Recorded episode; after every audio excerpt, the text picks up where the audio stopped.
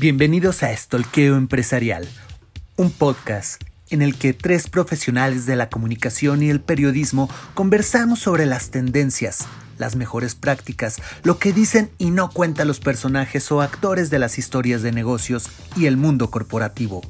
¿Estás listo para stalkear con nosotros? ¡Comenzamos!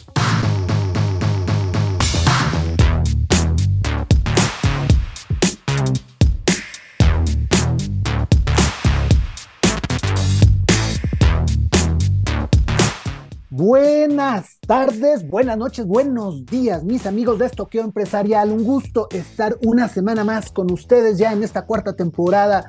Ya estamos dándole otra vuelta al sol en este estoqueo. En agosto pasado le dimos otra vuelta al sol y ya en este septiembre ya estamos con esta nueva temporada que es un gusto platicar con todos ustedes. Y para platicar el día de hoy, pues ya saben, los Stokers Estrellas Uriel Naum y Eva Zamora. Chaparrita, ¿cómo estás? Hola Pepe Uriel, buenas tardes, me da mucho gusto saludarlos. Ya estamos justo fiestas patrias, ya casi. Vamos por el pozolazo, por el tequila, el mezcal. ¿Qué vamos a hacer nosotros, Uriel, Pepe? Pues yo digo que está, es buena idea eso del pozole, Eva. Y, Pero los pagas. ¿O los pago quién? ¿Eva o yo? Eva, obvio. Pero yo, ¿por qué? ¿Yo qué hice? O creo que le tocan a Pepe, ¿no? Más bien. Le tocan a Pepe, le tocan a Pepe, sí, señor. Yo digo que hagamos, que hagamos el tour de los pozoles, ¿qué dije? Me parece bien. comenzar por el pozolcano. Eh, ah, nice, en, la, nice. en, la Moctezuma, este eh, pozole tan rico que, hacen en Garibaldi, ahí en un lugar muy escondido que pasa desapercibido. Es muy bueno, Uriel, es muy bueno. Es muy bueno, ahí estaba hasta el señor Slim y Saludovs que estuvo en su momento, eh, Carlos Marín, vaya, hay fotos de él, etcétera. Entonces, podemos hacer ese tour, chicos. Ustedes dicen, invitamos a los me encanta la idea. también. Me encanta la idea y, y también me encanta la idea de que más adelante, durante esta temporada, tendremos una entrevista con amigos del sector restaurantero, con sus nuevas propuestas, con las nuevas propuestas culinarias, perdón, que traen a México y que se van a sumar a esta propuesta del Tour Pozolero 2024, mi querido Uriel y mi querida Eva, ¿no? Me parece excelente, Pepe. Perfecto. Eva, vamos, Chaparrita, rápido con las redes porque nos, nos come el tiempo y traemos unos dos temitas deliciosos, ¿cierto? Así es, eh, recuerden que estamos en LinkedIn y Facebook como Estorco Empresarial, en Instagram Estorco Empresarial, en Twitter o ahora X, mejor dicho. En X estamos como Estorco Empresa 1 y nuestros correos electrónicos estorcoempresarial.gmail.com o bien hola arroba Así es, gracias Eva. Y bueno, pues eh, vamos a empezar ya en materia. Y hablando de, nuestras redes sociales y de todos nuestros espacios, pues ahí en stalkeoempresarial.com van a encontrar una nota súper interesante. Esta nota dice, desafíos de sostenibilidad en las juntas directivas. Mi hermano, Uriel, ¿de qué platica? Es una, un estudio interesante que da a conocer GRI. Eh, GRI, para quien no lo ubique, es Global Reporting Initiative, eh, quien genera estándares de sostenibilidad a nivel internacional una de las organizaciones más acudidas por las empresas al momento de generar sus, por ejemplo, eh, reportes de sostenibilidad. Y lo hace de la mano ese estudio con Kearney y también de la, y con la Universidad de los Andes y eh, con el apoyo de la Cooperación Económica y Desarrollo de la Embajada de Suiza en Colombia, que se llama SECO. Y lo interesante de este estudio, que se llama Desafíos de Sostenibilidad en las Juntas Directivas, es que eh, todo el tiempo estamos hablando de sostenibilidad, de G, de la importancia del activismo, eh, la importancia del propósito y la manera en que pueden trascender las organizaciones a través de él y vincularlo a la sostenibilidad. En fin, ¿no? Eh, pareciera que así vamos todos, que, que vamos hacia carrera, pero la realidad es que hay muchas empresas que lo están haciendo. Pero lo más importante que deja ver ese estudio es que tan solo el 22% de los encuestados entiende la sostenibilidad como un enfoque de negocio. Es decir, la mayoría de los directivos lo ve solamente como un asunto de, ah, sí, vamos a apoyar a la sociedad, vamos a unirnos a ciertas iniciativas, pero realmente poco tiene que ver con el asunto. Cuando una de las grandes lecciones que nos deja ver este, este informe es justamente que eh, la sostenibilidad, por supuesto, también tiene un impacto en las finanzas y debería de estar en el centro de los negocios. Dentro de este mismo estudio, eh, Pepe Eva, amigos, se menciona que el 13% de los consultados asocian la, sostenibilidad como un asunto de filantropía y el 10% como un asunto de reputación y marca de la compañía. Me detengo en el tema de la filantropía. La filantropía eh, es un aspecto que si bien abona a tratar de mejorar mejores, a, tratar de hacer mejores condiciones para la sociedad, el tema es que de repente se malentiende que la sostenibilidad es hacer filantropía. Y la filantropía no es exactamente hacer sostenibilidad. Es un punto importante, es un aspecto solamente, pero propiamente la filantropía no es hacer sostenibilidad.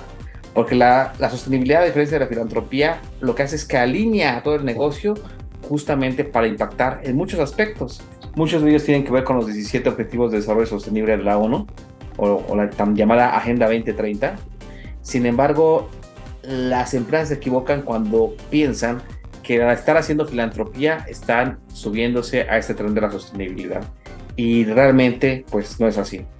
Eh, hay algunos datos de ese estudio que también suenan interesantes. Por ejemplo, eh, nos dice que el 30% de, de, los encuestados, cabe decir que se entrevistó a 400 altos directivos, nos dice que el 30% de los encuestados no, no involucran las discusiones de sostenibilidad al tema del negocio o viceversa. En el negocio tampoco se involucra la sostenibilidad. O simplemente se limita a probar aspectos cuando se trata de sostenibilidad, de acciones sostenibles. Pero no hay un seguimiento, no hay un reporte realmente amplio, consensuado, consciente, estructurado, que atienda todos todos esos temas que decimos de, de los reportes que, por ejemplo, hace el GRI en materia de sostenibilidad. Y bueno, eh, solamente el 36% de los consultados dice estar involucrado activamente en generar alineamientos estratégicos frente a la sostenibilidad. El tema aquí, prácticamente, Eva, Pepe, amigos, es que se habla mucho de la sostenibilidad, pero realmente los altos directivos lo ven más como un tema de marketing, porque de otra forma no se entiende que no involucra el tema del negocio, y en el negocio, pues no lo ven como un aspecto fundamental para alinearnos y a través de los servicios que promueven, a través de los productos que generan, trabajar en temas sostenibles para mejorar este mundo que tanto necesita esta transformación. Querida Eva, no sé qué piensas al respecto. Pues sí, eh, Uriel, es muy interesante lo que acabas de decir y creo que no solo propiamente este organismo que realizó el estudio refleja esto, eh, también hay otros informes, uno de ellos lo realizó recientemente una universidad de Pittsburgh que justo eh, tiene que ver, eh, bueno, les, les, corrijo, no es propiamente una universidad, es mejor dicho el Centro de Negocios eh, Sustentables de la Universidad, sí, de, de Pittsburgh como tal.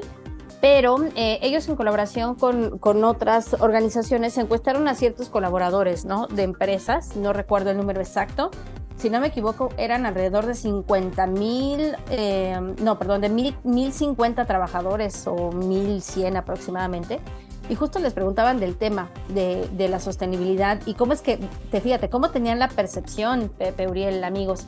Y la verdad es que eh, al escuchar las respuestas, pues me parece que va, que va muy alineado lo que, a, lo que nos acabas de decir. Porque ellos dicen que la empresa, fíjense, una de las respuestas que daban era que la empresa no tenía una justificación clara empresarial para mejorar los resultados de sustentabilidad y que en todo caso el proyecto de sostenibilidad lo delegaban a una área o a una persona. Es decir, me parece que estamos viendo en estos discursos un poco, como tú lo decías, este tema de responsabilidad social corporativa, ¿no? Eh, recordarán cuando las noticias eran que ya ahorramos y, y, eficientamos el uso de agua o ya este, utilizamos los residuos en un tratamiento para volver a este, utilizarlo en el riego de las áreas verdes, qué sé yo.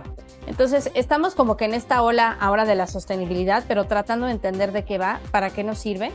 Pero sí creo que todavía son de estos temas que no están siendo ni entendidos ni abrazados de forma correcta. Y, parecería eh, que, que, estamos por ahí con otros estudios o confrontando otros estudios en donde dice que hay porcentajes de de empresas encabezadas directamente desde los CEOs, eh, es decir, que están ya ocupados y, tratando estos temas, pero creo que todavía hay mucha tarea por hacer, porque algunas de las cosas que, que también reflejaba este estudio decía que el 36% de los encuestados estaba eh, completamente de acuerdo con que la empresa quiere marcar la diferencia en la vida de las personas y no solo obtener beneficios. Sin embargo, eh, no saben cómo alinear el tema del propósito. Entonces creo que esto nos lleva todavía un pasito más atrás, Pepe Uriel, porque estamos hablando ya no de la sostenibilidad o de la sustentabilidad, sino de que tenemos que regresarnos como al principio de todo, entender para qué creamos o para qué tenemos productos, servicios, cómo impactan a la sociedad y de ahí entender o rescatar cuál es el, el propósito real de la sostenibilidad. Además de estos datos que da Eva, y lo añado a lo que pueda este, reflexionar Pepe al respecto, es que este mismo estudio eh, menciona que apenas el 5% de las juntas directivas ha discutido en los últimos dos años el tema del cambio climático.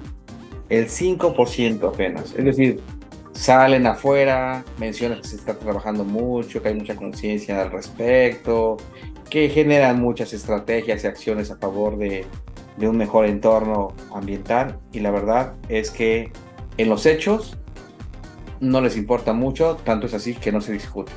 El 11% considera que será un asunto relevante en los próximos cinco años. Pues sí, ya cuando nos estemos, no sé, quemando tal vez este, con, el, con, el sol o algo así, se, se, incendien más bosques de los que ya se incendian. Eh, no sé, Pepe, la verdad realmente deja mucho que pensar, porque si tú dices, a ver, cómo solamente el 5% ha discutido estos asuntos del cambio climático en los consejos de administración, entonces todo lo que dicen afuera, ¿qué está pasando con eso? Hay una discordancia entre lo que comunican y lo que realmente están haciendo o lo que realmente les importa, Eva, ¿eh?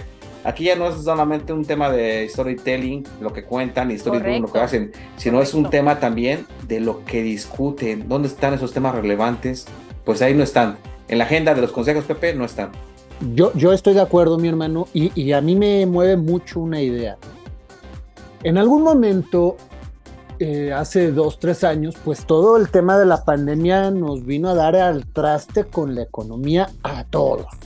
No hubo uno que se salvara prácticamente más que la 3M con todos sus cubrebocas, que por cierto necesito uno ahorita porque se me atoró un garbanzo, una semillita de uva y me está dando tosedera. Pero, te voy a decir algo, Pepe, y perdóname que te interrumpa ahí de manera muy garrafal, pero, pero 3M sí creo que ha sido de estas empresas, corrígeme Uriel, si estoy diciendo algo que, que no creas que sea así, pero sí es de las que ha sido como constante y sonante en, en esos temas, ¿eh? O sea, es, es verdad, tú acabas de dar, tú acabas de dar una, el nombre de una empresa que, que sí trabaja en eso, que me parece que su storytelling, story doing es, es congruente. Exacto, es a lo que voy. Coincido totalmente, coincido. Y, se nota en los rankings de reputación, Pepe. Exactamente, también, Uri. Cuando tú tienes una empresa donde sí estás manteniendo una buena relación entre tus números económicos y los números que desarrollas de sostenibilidad, de gobernanza, ahí va a ser mucho más fácil el proceso de poder acercarse de alguna u otra manera a resolver estas situaciones. Ahora bien, si las empresas solo se están preocupando por el número económico, por el, resultado de, ay, nos fue mal el año pasado, nos está yendo bien difícil este año, se les va del foco el tema a mediano corto plazo de la sostenibilidad. Y, no quiero decir con esto que sea más importante lo económico con eh, que, que lo medioambiental o la gobernanza. Al contrario, tienen que ir de la mano. Si, no esto, si esto no es un ganar-ganar, desde todas las perspectivas, no puedes tener una empresa realmente consciente de lo que están haciendo. Una empresa que sepa que lo que están haciendo realmente tiene un significado para el medio ambiente y para el futuro de la gente. O sea, hoy, hoy comes bien, pero dentro de 3, 4, 5 años, quién sabe cómo. Oye, carnal, nada más te recuerdo que Monterrey ya no tenía agua hoy. Totalmente. y, sabes qué, Pepe, tú mencionas un, aspecto bien importante, eh, el tema de la gobernanza. Tal vez de los pilares ESG es el que menos atención se le pone. Es más, periodísticamente hasta parece aburrido. Usted no a si si es cierto o no es cierto. Pero la gobernanza es fundamental porque es la transparencia, el tema de la ética y el tema de si cumples o no cumples, o si solamente haces un lavado de imagen con los temas, en este caso, sostenibles. Si tú aplicas la gobernanza y realmente estás trabajando en ello, seguramente vas a estar trabajando en la sostenibilidad con amplitud. Pero si solamente eh, estás mandando mensajes afuera y tu gobernanza, pues básicamente no tienes los estándares de calidad, y es un hecho casi seguro que estás fuera de los temas de la agenda sostenibles y realmente no le da la importancia que se merece en el Consejo. Y no solo eso, chicos, se van a acordar de una cosa que también justo acaban de mencionar, ¿no? En, el tema del agua, por ejemplo, en Monterrey. ¿Qué está pasando? Y creo que es un buen ejemplo. ¿Qué está sucediendo ahora que hablamos mucho del New Shoring, que ya llegó Tesla, que van a, que su planta va a estar ahí y que bueno, todo el mundo echó la mirada a, a Nuevo León, específicamente a Monterrey, y entonces está hay, mucha atracción, ¿no? Este, atracción de empresas que ya están volteando, sobre todo chinas, que están viendo no solo Monterrey, sino el Bajío, etcétera, ¿no?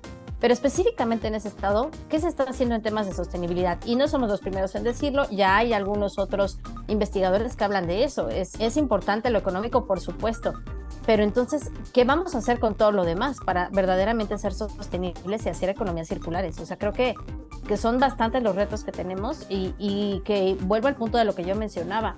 No estamos entendiendo y no sabemos cómo. No estoy diciendo que esté mal, pero, pero creo que hay muchas cosas sucediendo alrededor y hay tantas cosas que nos apremian y nos ocupan y a los empresarios por llegar a sus números que no están viendo que, que es importante esa inversión. O sea, creo que cuando lo delegan estos, estas áreas de responsabilidad social, comunicación o marketing, creen que tiene que ser esta labor de responsabilidad social y no, no se dan cuenta que es un tema de inversión en el que ellos tienen que eh, desarrollar todo un proyecto, hay una investigación previa, hay que encontrar esos racionales y a partir de ahí encontrar la razón de ser y el deber ser, siento. Ahora, hay un tema, eh, por ejemplo, en el caso del agua, eh, en México se ha politizado hasta el techo el tema del agua y ha sido comidilla de partidos políticos y de grupos de presión de partidos políticos para darle en la torre incluso a las empresas. Simplemente está demostrado con datos del gobierno federal que el problema del agua no está necesariamente en las empresas, sino en las ciudades, en el consumo que todos nosotros hacemos día con día. Y que después está eh, en el sector eh, agrícola y después está en el sector industrial. Bueno, ahí hay un punto que, que no debe de ser politizado, tiene que ser resuelto en las instancias necesarias. ¿Por qué? Porque al fin del día este es un tema que a todos nos va a dar en la torre, tarde o temprano. Pero si siguen jugando a la política del agua según mis conveniencias, perdónenme, pero aquí ni gobierno, ni comunidades, ni gente, ni empresas, ni nadie va a ganar. Nos va a quemar a todos el problema. Entonces, yo quisiera que, ya nos fuéramos al siguiente tema, porque ya nos está comiendo un poquito el tiempo, amigos. No sé si alguno de ustedes dos tenga algo con qué cerrar, o bien ya nos seguimos al siguiente punto. Vámonos, vámonos corriendo, Pepe. Órale, vámonos corriendo porque eh, pues hay, otra notita bien interesante del portal Puro Marketing eh, que dice, solo el 5% de las acciones en escucha de redes sociales de las empresas se centra en observar y conocer tendencias. Platícanos un poquito de esta información, mi querida Eva. Sí, Pepe, cómo no. Eh, pues fíjense que resulta muy interesante y esto también es algo de lo que ya hemos platicado por, eh, en algunos programas pasados, pero este, esta nota, que bien decías es de puro marketing, habla justo de la relevancia que tiene el para qué se utiliza el social listening o, el, o la escucha social, como le llamamos nosotros, eh, en el ámbito de las empresas. Em, hicieron por ahí un análisis eh, justo, es un informe que se llama Redes Sociales y Relaciones Públicas de Onclusive a través de su plataforma de escucha social Digimind. Y bueno, ellos eh, hicieron esta, digamos, como esta encuesta.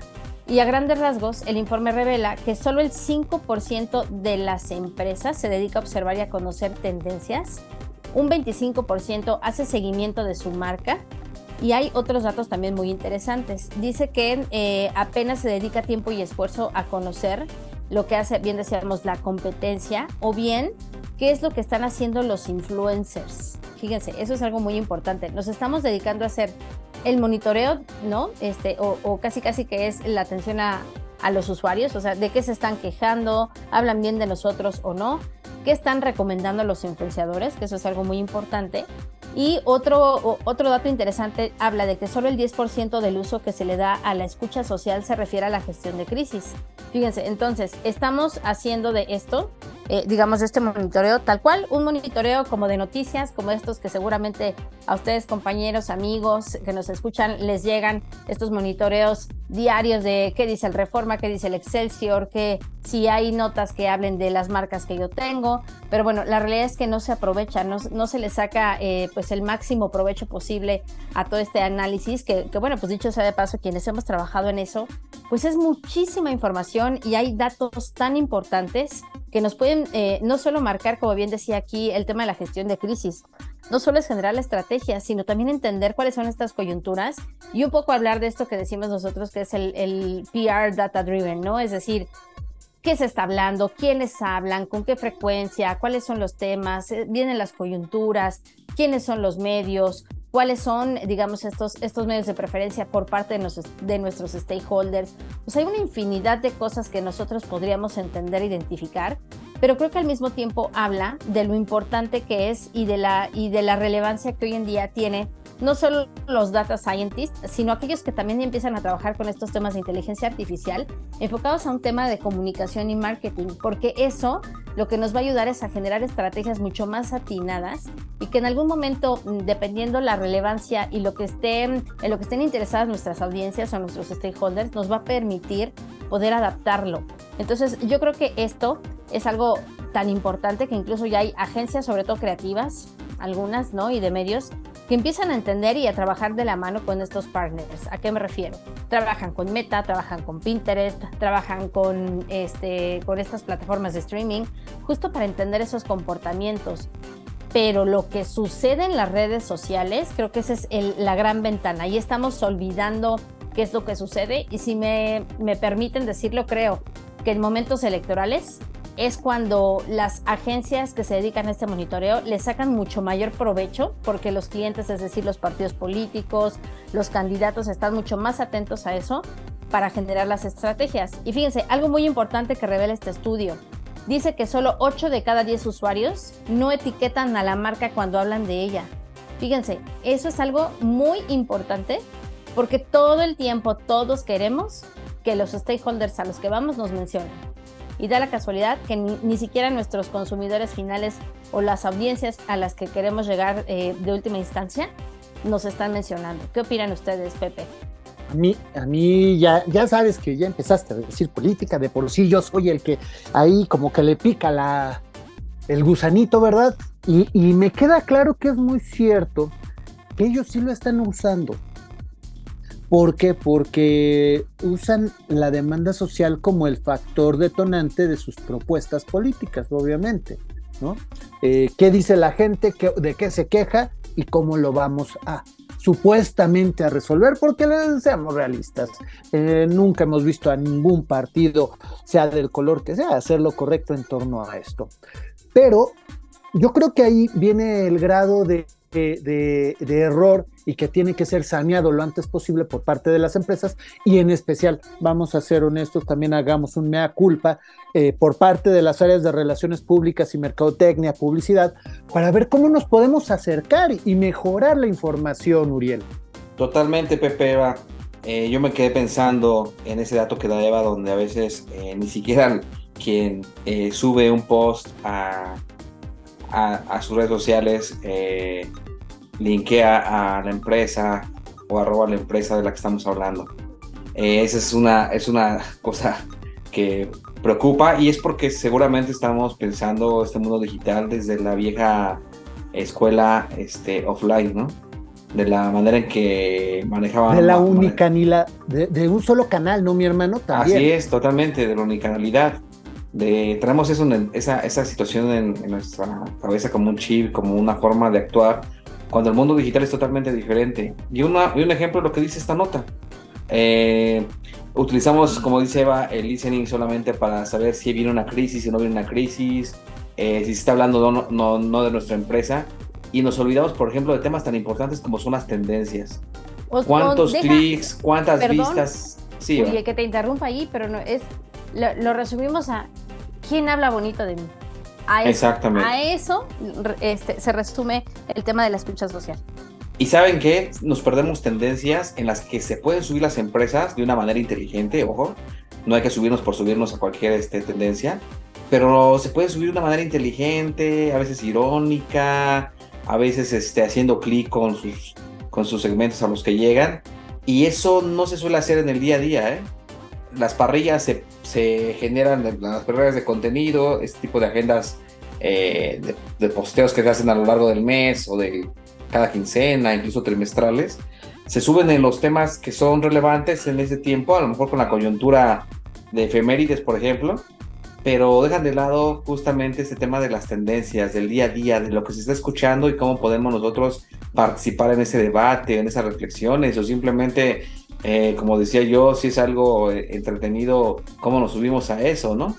Eh, ahí falta mucho trabajo todavía de, de nosotros como, comunicadores eh, que tenemos relación alguna con, con lo digital, me parece que es porque, porque ciertamente requiere creatividad y requiere tiempo para podernos eh, abocar a eso, ¿no? Y a veces lo que menos tenemos en el día a día es tiempo.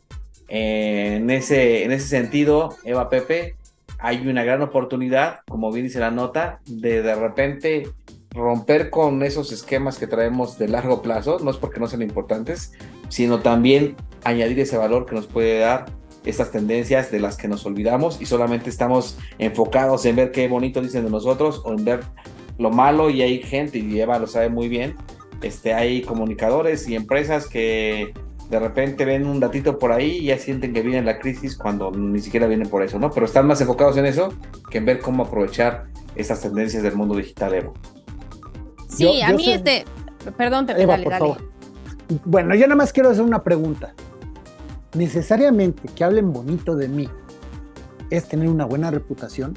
Yo creo que hay que hacer ese, ese análisis, cada quien por su cuenta. Eva.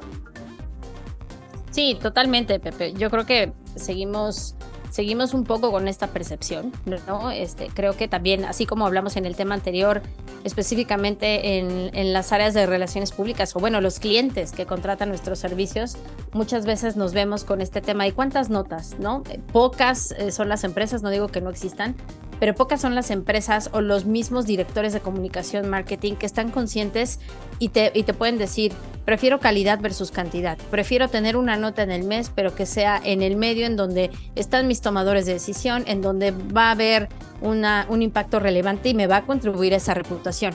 Entonces, sucede lo mismo con este tema. A mí, en lo particular, me apasiona mucho este tema de la escucha social y todo esto, porque puedes generar roadmaps estratégicos muy importantes en el tema de la investigación.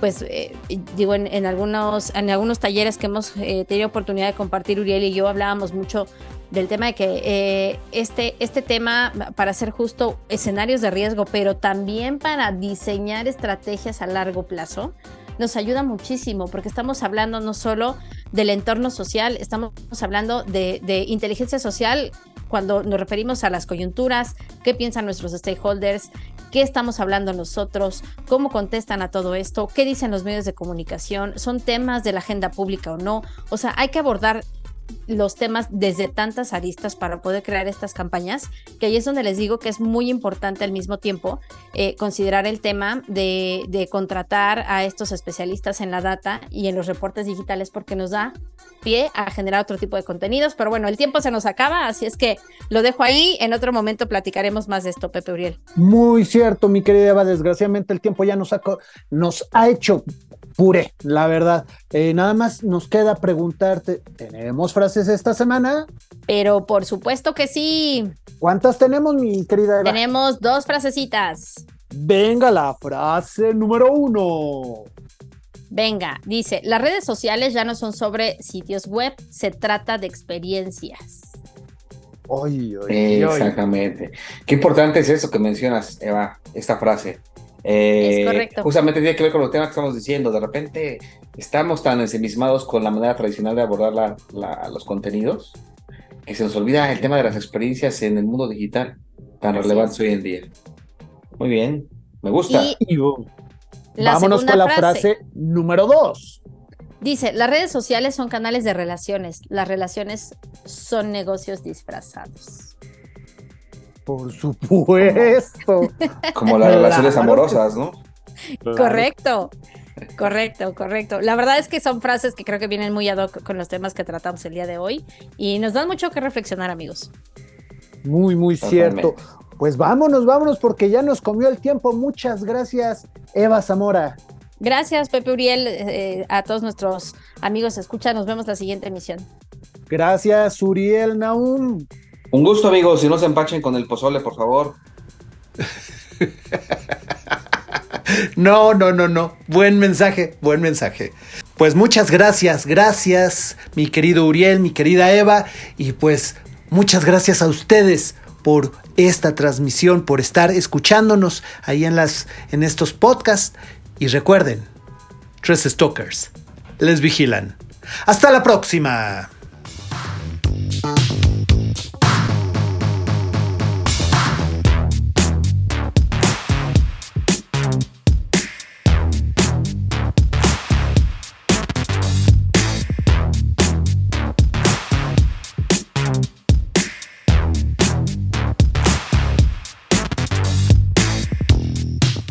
Esto fue Stalkeo Empresarial, un podcast dedicado a analizar y opinar sobre los acontecimientos empresariales en México y el mundo. Te esperamos en nuestro siguiente programa, no sin antes recordarte que tres stalkers te vigilan. Hasta la próxima.